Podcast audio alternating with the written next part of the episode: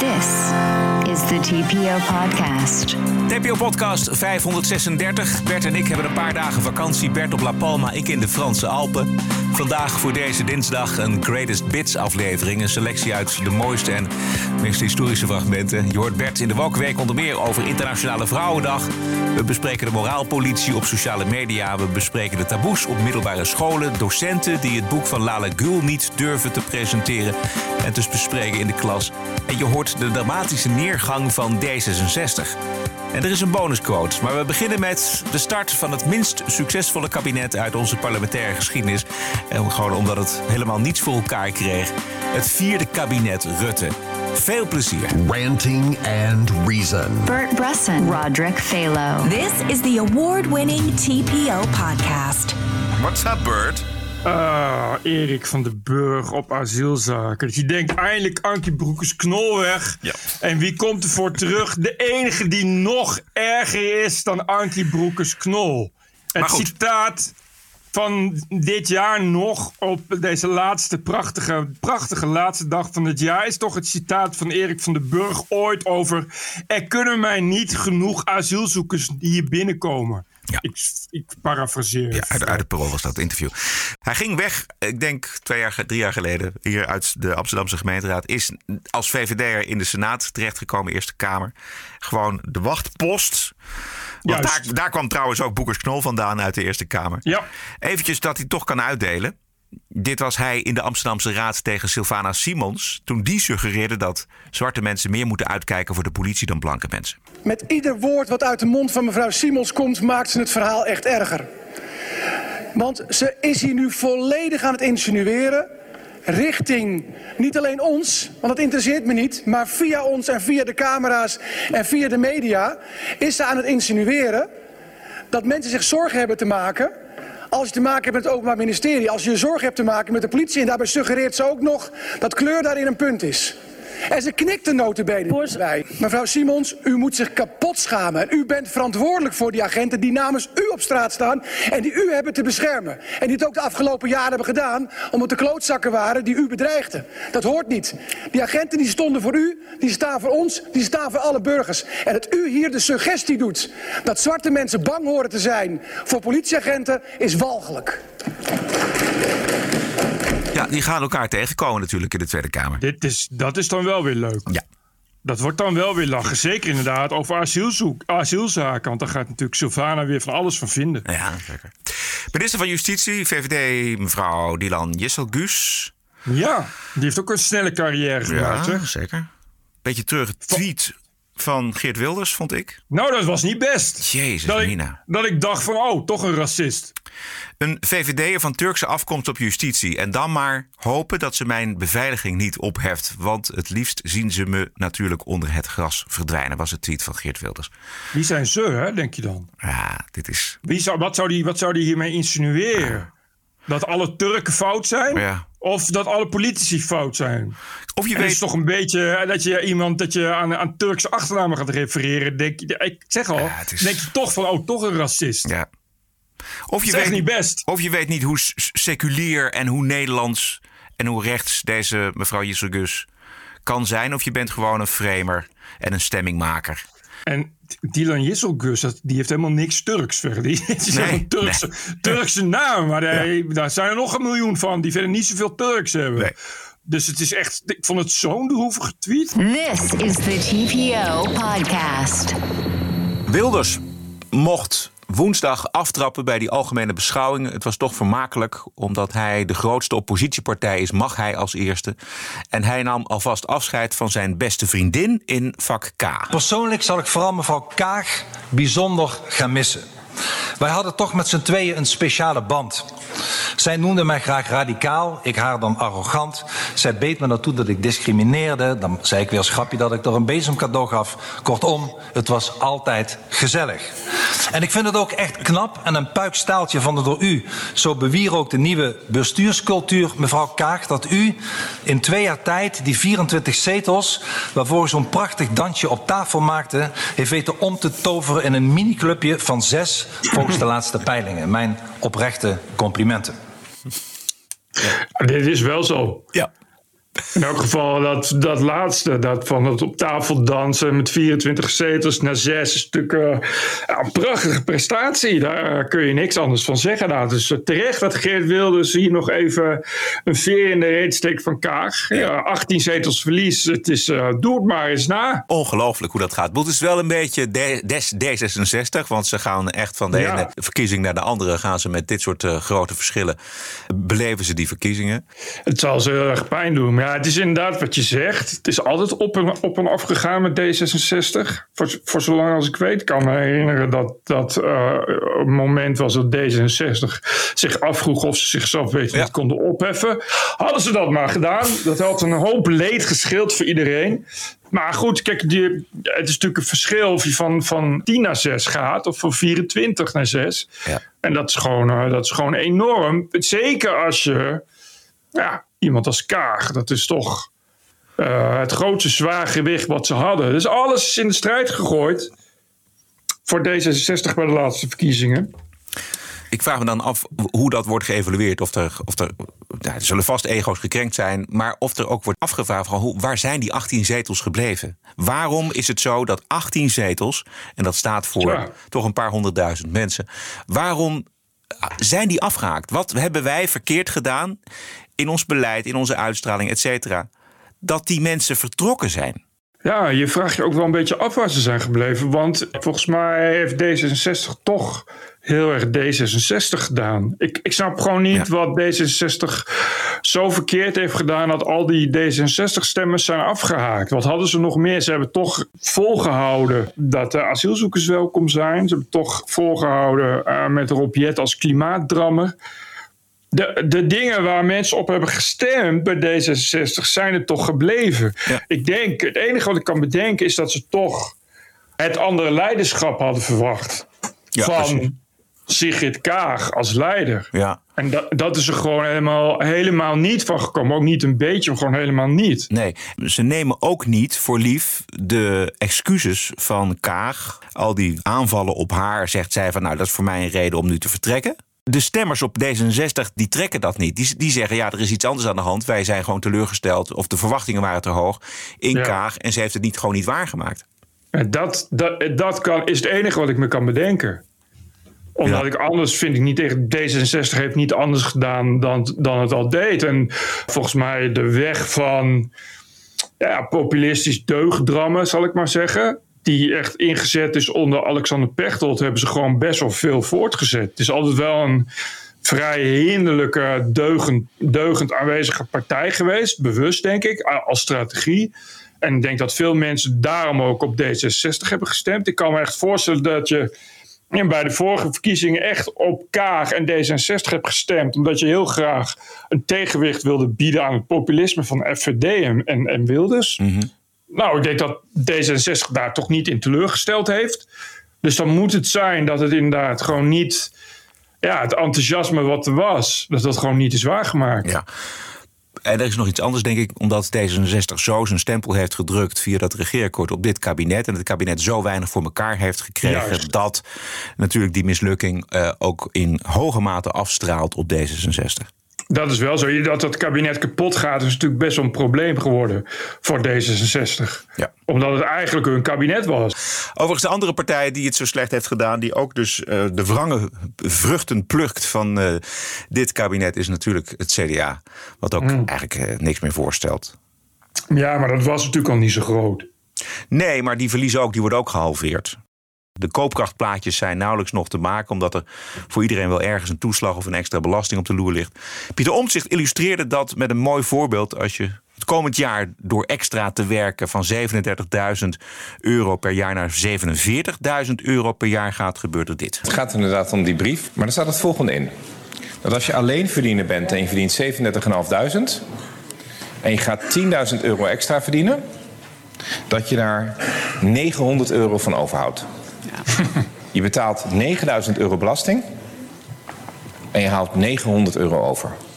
Een marginaal tarief van 90% Is dat de definitie van werken moet lonen? Nee, mevrouw Hemmels. Maar dit is in de essentie wel waar het, waar het over gaat. Ontslaat ons dat dan nu van de plicht om te kijken wat kun je doen met maatregelen om deze groep wel te helpen het komend jaar? Zeg ik nee. Maar hier zit wel, wat de heer Omzicht hier aanstipt, zit wel het fundamentele probleem. De heer Omzicht. Ja, er zit een fundamenteel probleem. En het probleem wordt juist verergerd door het pakket van het kabinet. Dat is wat ik probeer te zeggen. En dat is niet de intentie geweest, maar we hebben het stelsel zo ingewikkeld gemaakt dat als je hier drukt, dat er daar allerlei dingen misgaan. En laat ik u zeggen, als u een alleenverdiener bent met 47.500 euro inkomen, dan kunt u volgens de nieuwe cijfers niet eens een auto betalen. Dus u heeft niet zoveel aan de accijnsverlaging. Dat realiseren wij ons hier misschien niet. Maar wij hebben daar zoveel belasting op gegeven op die gezinnen waar maar één inkomen is. En dat is bijna altijd onvrijwillig, omdat er een zieke partner is of zo. Want bijna iedereen die kan werken in het land, die probeert dat wel. Wat is nou de boodschap? Kent de VVD één ander land waar ze een marginaal belastingtarief van 90% hebben voor de middenklasse? Voorzitter, dit tarief, deze marginale druk is te hoog. Ja, Goh, maar daar 90 kom je procent. Ja, dat is niet te geloven. Wat ik mooi vind aan dit fragment is dat je omzicht weer gewoon op zijn oude manier uh, de feiten ziet benoemen en Juist. vragen ziet stellen. Juist. En dat is dus wat de afgelopen jaren telkens erger is geworden, is dat het steeds meer wordt weggemoffeld. Net zolang tot het een soort, soort allegaatje is, waarop je heel obligaat kunt zeggen, oh, de middenkomens gaan er iets op vooruit en de hoogste inkomens gaan er iets op achteruit. En alleenverdieners aan de onderkant gaan er ook iets, iets op vooruit. Dat is altijd een paar tientjes. Maar in werkelijkheid, als je dat gaat uitrekenen, kom je dus uit op een belastingdruk van 90%. Ja. Voor, voor, voor werkend middeninkomen. Wat natuurlijk totaal absurd is. Wat Ja. natuurlijk echt ja, niet hoort te kunnen. Maar wat de afgelopen jaren, dat zegt Omzicht ook heel netjes. Het is echt zo verneukt dat je als je ergens. Het is zo'n waterbed geworden. Dat je het ergens anders weghaalt. Dat het aan de andere kant weer naar boven komt. Ik zag, en ik zit, ik zit even op te zoeken, maar ik zag vanmorgen een mooi stuk in NRC. Maarten Schinkel is zijn naam. Dat is een Oh ja. eh, redacteur, eh, economie-redacteur van eh, NRC. En die schreef een mooi stuk over hoe, vergeleken met de rest van Europa, hoe Nederland ervoor staat. Eventjes heel grof. Ik heb het geschreven. De inkomensongelijkheid in Nederland is zeer laag. De vermogensongelijkheid is middenmotor. Nederland is het top drie na rijkste land van de Europese Unie. Relatieve armoede is laag in Nederland. En de bestaansonzekerheid waar het de- deze verkiezingen zo over gaat... die zit vooral in de inflatie... die natuurlijk buitengewoon hoog is in Nederland. En Ja. wat de spullen duurder maakt. En de mm, werkvloer. Wij zijn kampioen korte termijn contracten uitdelen aan werknemers. Dus daar zit vooral Ja. de bestaansonzekerheid. Maar voor de rest, wat er wordt geroepen over ongelijkheid. Nou ja, als je kijkt naar de inkomens en als je kijkt naar de vermogens, valt dat dus reuze mee in Europees verband. Dit klopt, maar wel in Europees verband. Wat natuurlijk niet zegt. Als het, als het in, dat- dat zegt alleen dat het in de rest van Europa slechter is. Maar dat kan nog steeds heel slecht zijn. Relatief, alles is relatief natuurlijk. Dus, dus Ja, je kan natuurlijk, natuurlijk aanvoelen dat het op drie na rijkste land van Europa vrij rijk is. Er wordt heel erg gericht gesproken over ongelijkheid, bestaanszekerheid. Dat is superbelangrijk. Maar die ongelijkheid, dat valt dus reuze mee. En zeker de inkomensongelijkheid. Dus je kunt wel Ja. zeggen, je kunt wel voorstellen van ja, het moet allemaal gelijker, gelijker. Hè, wat vo- vooral dan een Timmermans en GroenLinkse Partij van de Arbeid roepen. Maar met die ongelijkheid is het nog niet zo slecht gesteld. Als je kijkt naar de buren, bijvoorbeeld Duitsland of, of, of België. Waar- En waarom zou je je daar niet aan spiegelen? TPO Podcast. Bert, laten we even weer terugkeren naar eh, Nederland. Want vorige week de column van Max Pam. Daarin heeft hij gezegd eh, dat hij aangifte gedaan heeft Oh, tegen ja. GroenLinks volksmenner Sibren Kooistra. Ja. En Pam adviseerde in die column slavernijhoogleraar Piet Emmer eh, hetzelfde te doen in zaken NOS-verslaggever G. Eikhoff. Eikhoff die had in een Volkskrant interview over de racistische hoogleraar Piet Emmer. eh, Serieus? ja, die had dat gezegd, zo op het eind van het interview. Piet Emmer vindt de slavernij dat die wel meeviel, had G. Eikhoff gezegd. Dat was. Max Pam ook opgevallen. Die had, dus, die had gezegd, ja, eh, Piet Emmer, ga nou een zaak beginnen tegen G. Eikhoff. Even los van of je hem wint of niet. Ik heb het ook gedaan met Sibren Kooistra, of ik doe het ook. Want ik ben gewoon benieuwd of mensen zomaar iedere dag voor racist uitgemaakt kunnen worden. Ja, ik vind. eh, Ja.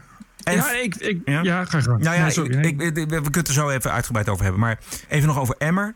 Eh, die heeft volgens mij niet gezegd dat de slavernij wel meeviel. Eh, er is, Nee, helemaal eh, niet. Nee, helemaal niet. Er is, hij heeft, er is namelijk berekend dat die bijdrage van de slavernij aan de Nederlandse economie meeviel. In de hoogtijdagen hooguit 5% van het BBP.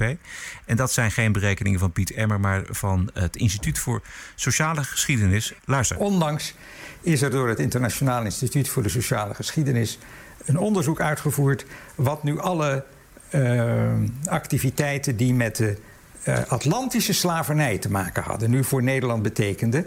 En zij komen voor het jaar 1770 op ongeveer 5 procent. Oké.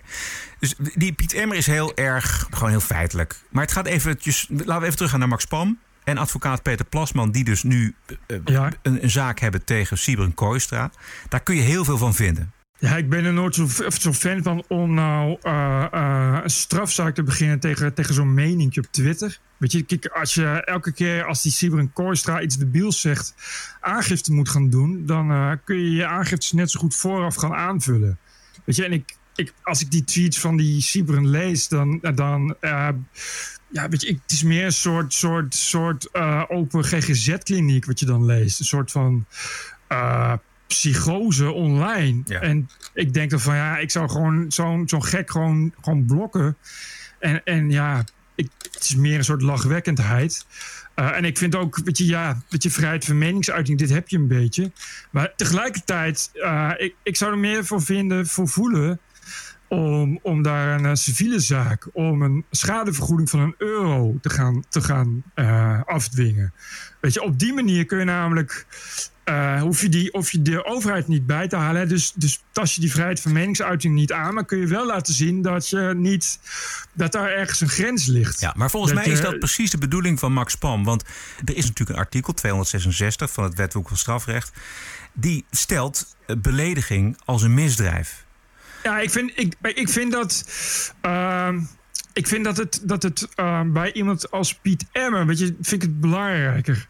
Kijk, Max Pam, eh, ja, maar goed, Max Pam is zelf columnist en zo. Weet je, maar Piet Emmer, dat is gewoon, dat is gewoon een keurige ex-hoogleraar. En als je dan als, eh, nou, als NOS-icoon, notabene, weet je, als je dan als serieus te nemen journalist dat soort dingen gaat zeggen, dan breng je ook gewoon die wetenschap in discrediet. Ja, dat is waar. Maar, En- en maar- wetenschap. Ja, dat is waar. Maar in het geval van Max Pam kan ik me ook heel goed voorstellen dat het hem heel ex- of extra raakt. Ik ben zelf ook wel eens voor een racist uitgemaakt. En jij natuurlijk ook.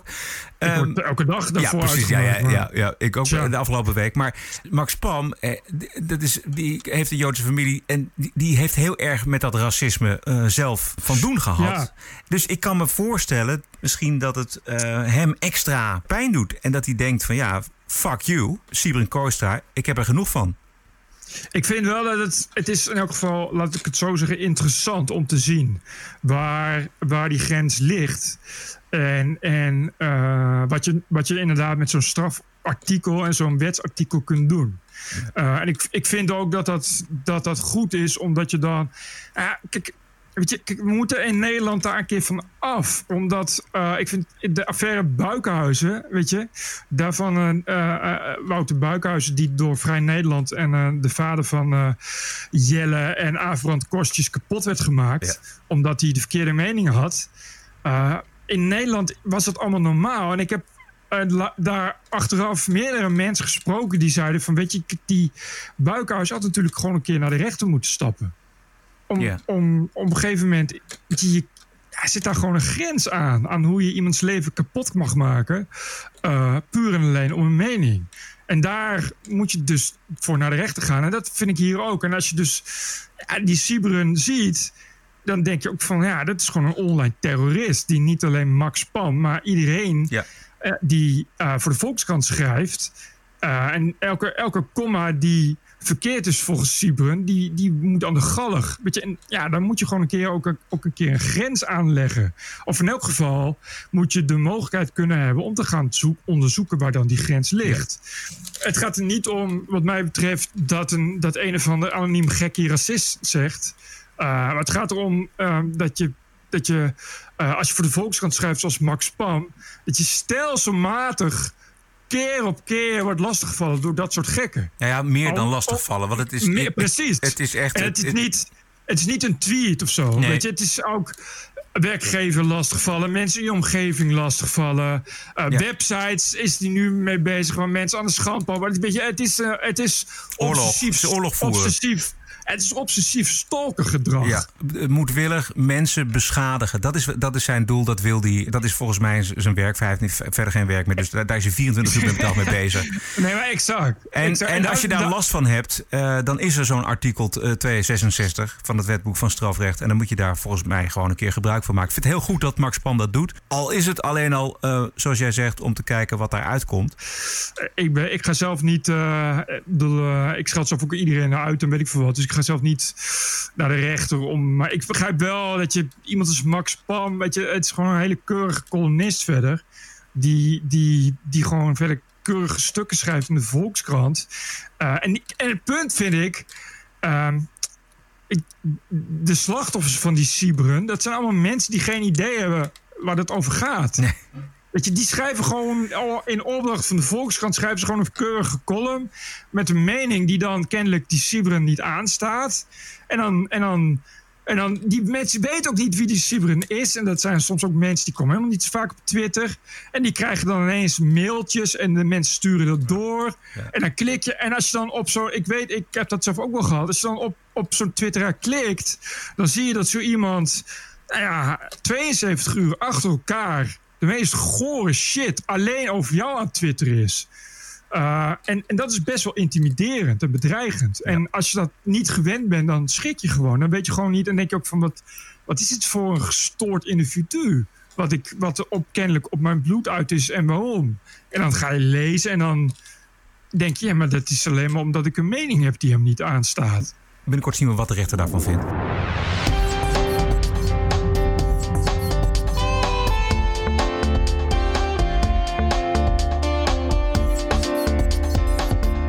Laten we de Wokweek beginnen met Unilever, Bert. De Nederlands-Britse multinational die zo graag wil deugen. Pionieren noemt Hanneke Faber van Unilever dat. Kijk, onze merken horen gewoon niet thuis naast uh, absoluut onware beweringen of, of hate speech. Hm. Um, maar aan de andere kant, we hopen ook af en toe een beetje te pionieren, zodat andere bedrijven misschien denken, nou, dat moeten wij ook doen.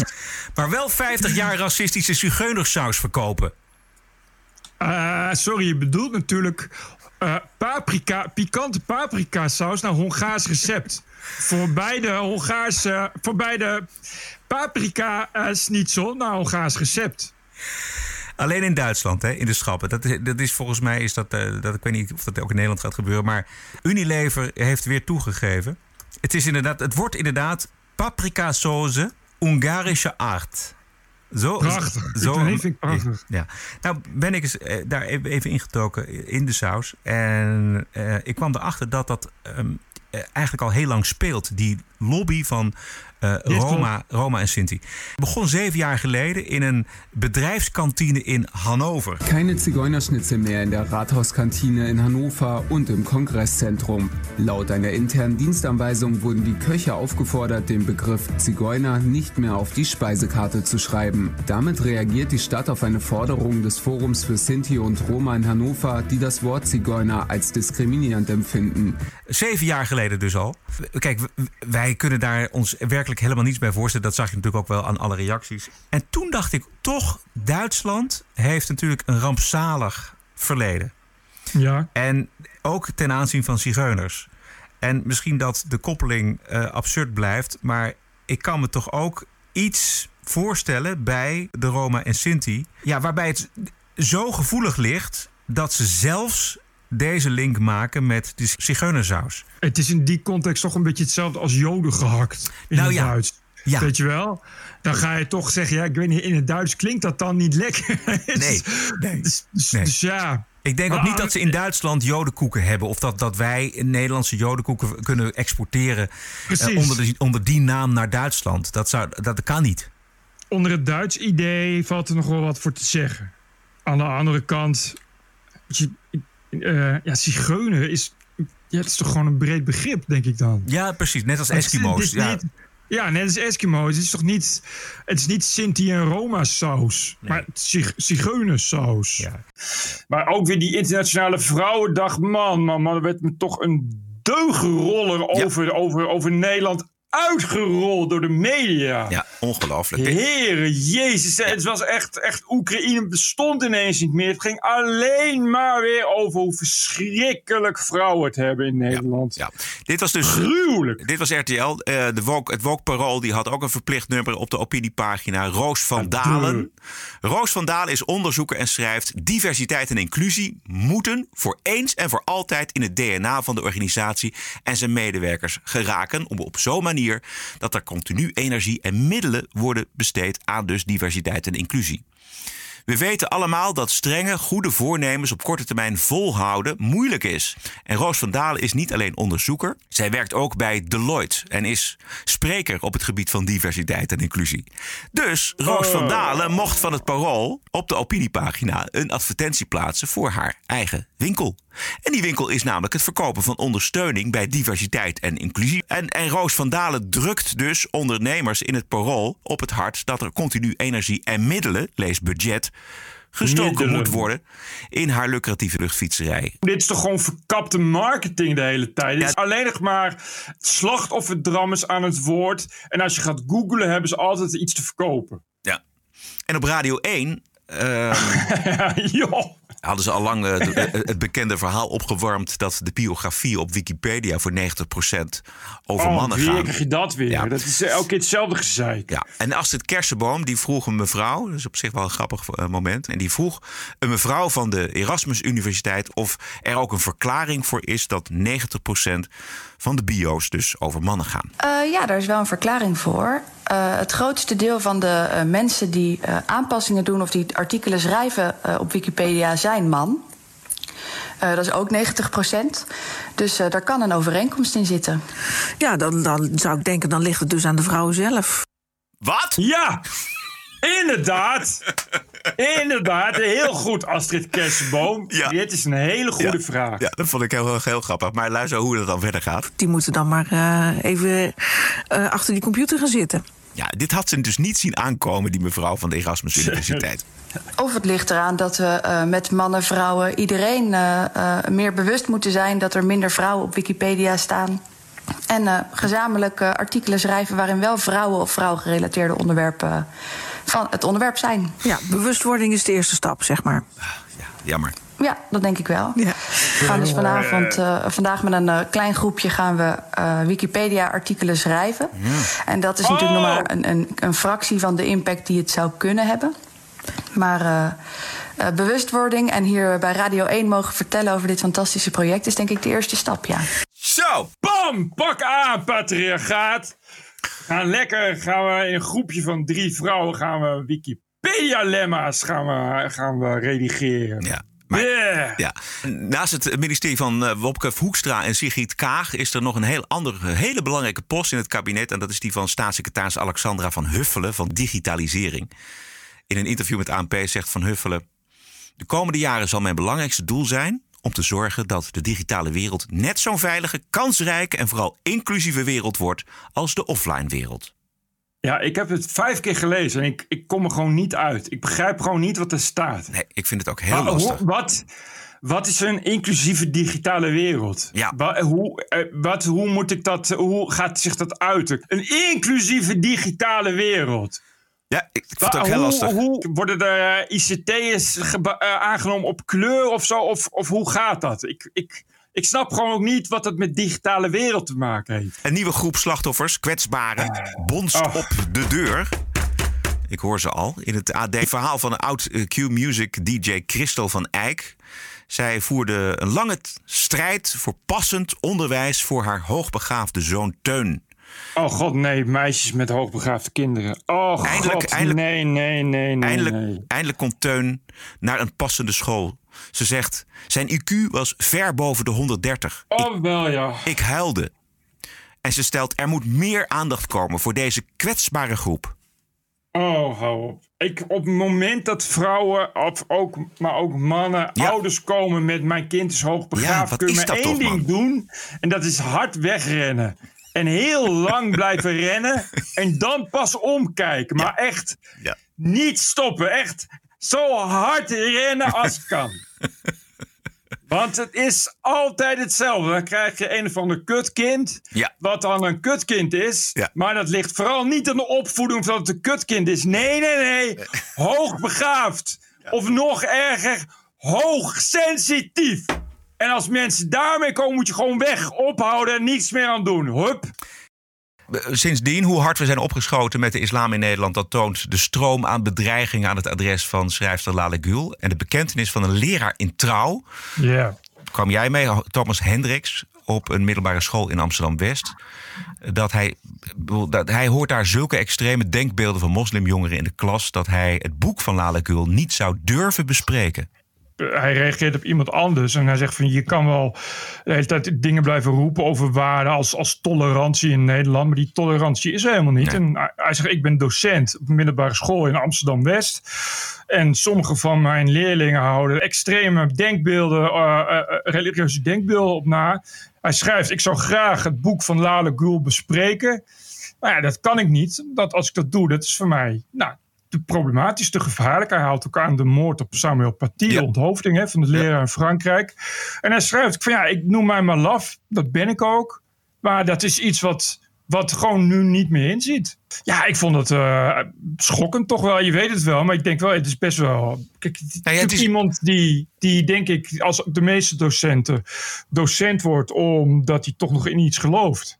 En nu geconfronteerd wordt met ja, een beetje het einde van die tolerantie. Omdat het gewoon ja, dat is te gevaarlijk, te eng. Precies. Het, waarom is het ook zo schokkend? Omdat je verwacht op een gegeven moment met de integratie van deze groep eh, eh, religieus geïnspireerde mensen, eh, dat het op een gegeven moment zich aanpast aan de consensus, aan het moderne Westen en dat die religie wat minder belangrijk wordt. Het tegenovergestelde vindt plaats. De nieuwe generatie jongeren op de scholen in Amsterdam West, die zijn dus nog fanatieker, nog intoleranter Precies. naar andersdenkenden en andersgelovenden. En dat is voor een samenleving is dat zeer zorgwekkend.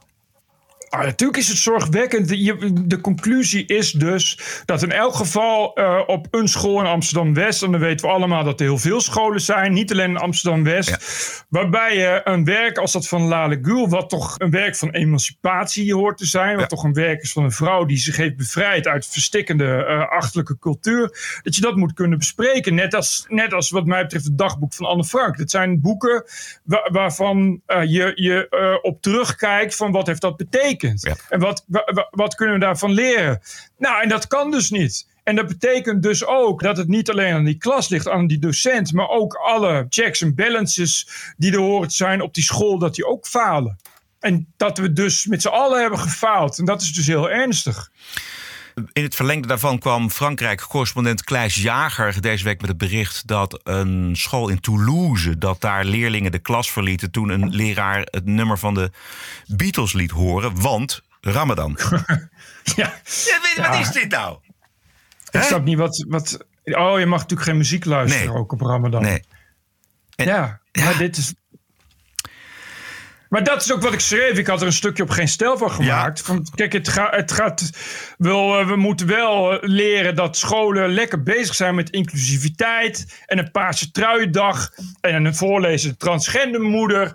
En we moeten vooral eh, vieren dat Samira op de zesde al een hoofddoekje heeft. En, en we hebben krokusvakantie, maar geen paasvakantie. We mogen liever geen ham op het broodje in de school, want dat kwetst medeleerlingen. Het is allemaal eh, lekker samen, inclusief en divers. Maar de realiteit is dat er dit soort dingen gebeuren. De realiteit is dat eh, de dingen die je wilt als docent je niet meer kunt leren. En dat geldt natuurlijk niet alleen voor het boek van Lale Gül. Dat geldt ook voor het bespreken over de cartoons. Het geldt ook voor het bespreken van de holocaust. Dat geldt ja, en steeds meer. Dus nou, dat geldt kennelijk ook als je muziek laat horen op Ramadan. En het is dus extra zorgwekkend omdat het niet alleen in Nederland, maar dus ook in Frankrijk en eh, feitelijk natuurlijk in heel West-Europa speelt. En dat het een clash is die nog niet uitgeclashed is. En dat het zorgwekkend is dat, het- dat, dat dus jonge, een nieuwe generatie jonge mensen niet openstaat voor de seculiere waarden eh, van het Westen. Maar dat dat gewoon echt met de hak in het zand en agressief en intolerant is. Is er ook op vrijdag. Langer en met leuke extra's, zoals de legendarische Walkweek. I want to live in a democracy, but I never want to be offended again. Well, you're an idiot. 100% onafhankelijke opheldering over het nieuws en de nieuwsmedia. En reclamevrij. Help ons daarbij. Keep the show running. Word lid abonnee en krijg toegang tot alle exclusieve vrijdagshows. The award-winning TPO podcast. Ga naar tpopodcast.nl. Thank you. Thank God it's Friday. Bonusquote. Die is van oud-president George W. Bush. Beroemd vanwege zijn inval in Irak en zijn versprekingen. Afgelopen week hield hij een toespraak over de oorlog in Oekraïne. The result is an absence of checks and balances in Russia and uh, the decision of one man to launch a wholly unjustified and brutal invasion of Iraq. I mean, of Ukraine. Too. Anyway. Uh, 75. Uh, hij gooit het op zijn leeftijd, 75. Maar die is toch fantastisch, hè? Mooie Freudiaanse verspreking, Wat zeg een maar. geweldig, geweldig. Het is al een tijdje geleden, Bert, dat wij eh, gelachen hebben om de versprekingen uit de tijd dat Ja, hij president was. precies. Tussen 2001 en 2009. Ik heb, het- het- het- de context weet ik niet meer, maar ik heb er nog wel een paar gevonden. Ook zonder context. Ontzettend grappig. they never stop thinking about new ways to harm our country and our people, and neither do we. Deze is ook nog. And, uh, you know, it'll take time to restore chaos. Go, George. Ik kan gewoon een hele, hele, hele scheurkalender vol met versprekingen van Ja. George Bush Ja. zetten. Ja. En nog eentje. eh, Deze. And there is no doubt in my mind that we will fail.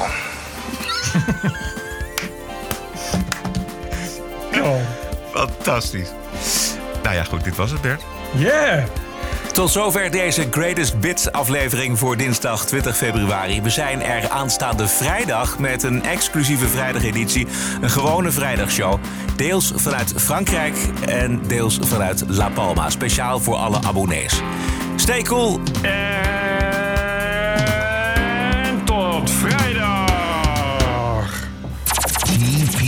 TPO Podcast. Bert Bruson, Roderick Balo, Ranting and Reason. Podcasting is the TPO podcast in the Netherlands. Bert and Roderick. What a show. I'm telling you. Keep the show running. Go to tpo.nl slash podcast. Thank you.